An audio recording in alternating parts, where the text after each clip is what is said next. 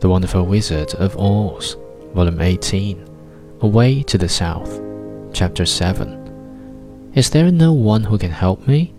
asked Dorothy earnestly. Glinda might, he suggested. Who is Glinda? inquired the Scarecrow.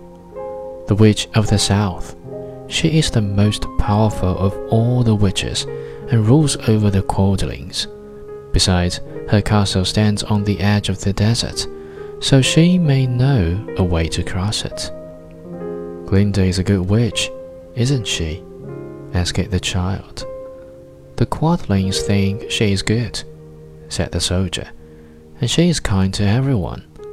I have heard that Glinda is a beautiful woman who knows how to keep young in spite of the many years she has lived.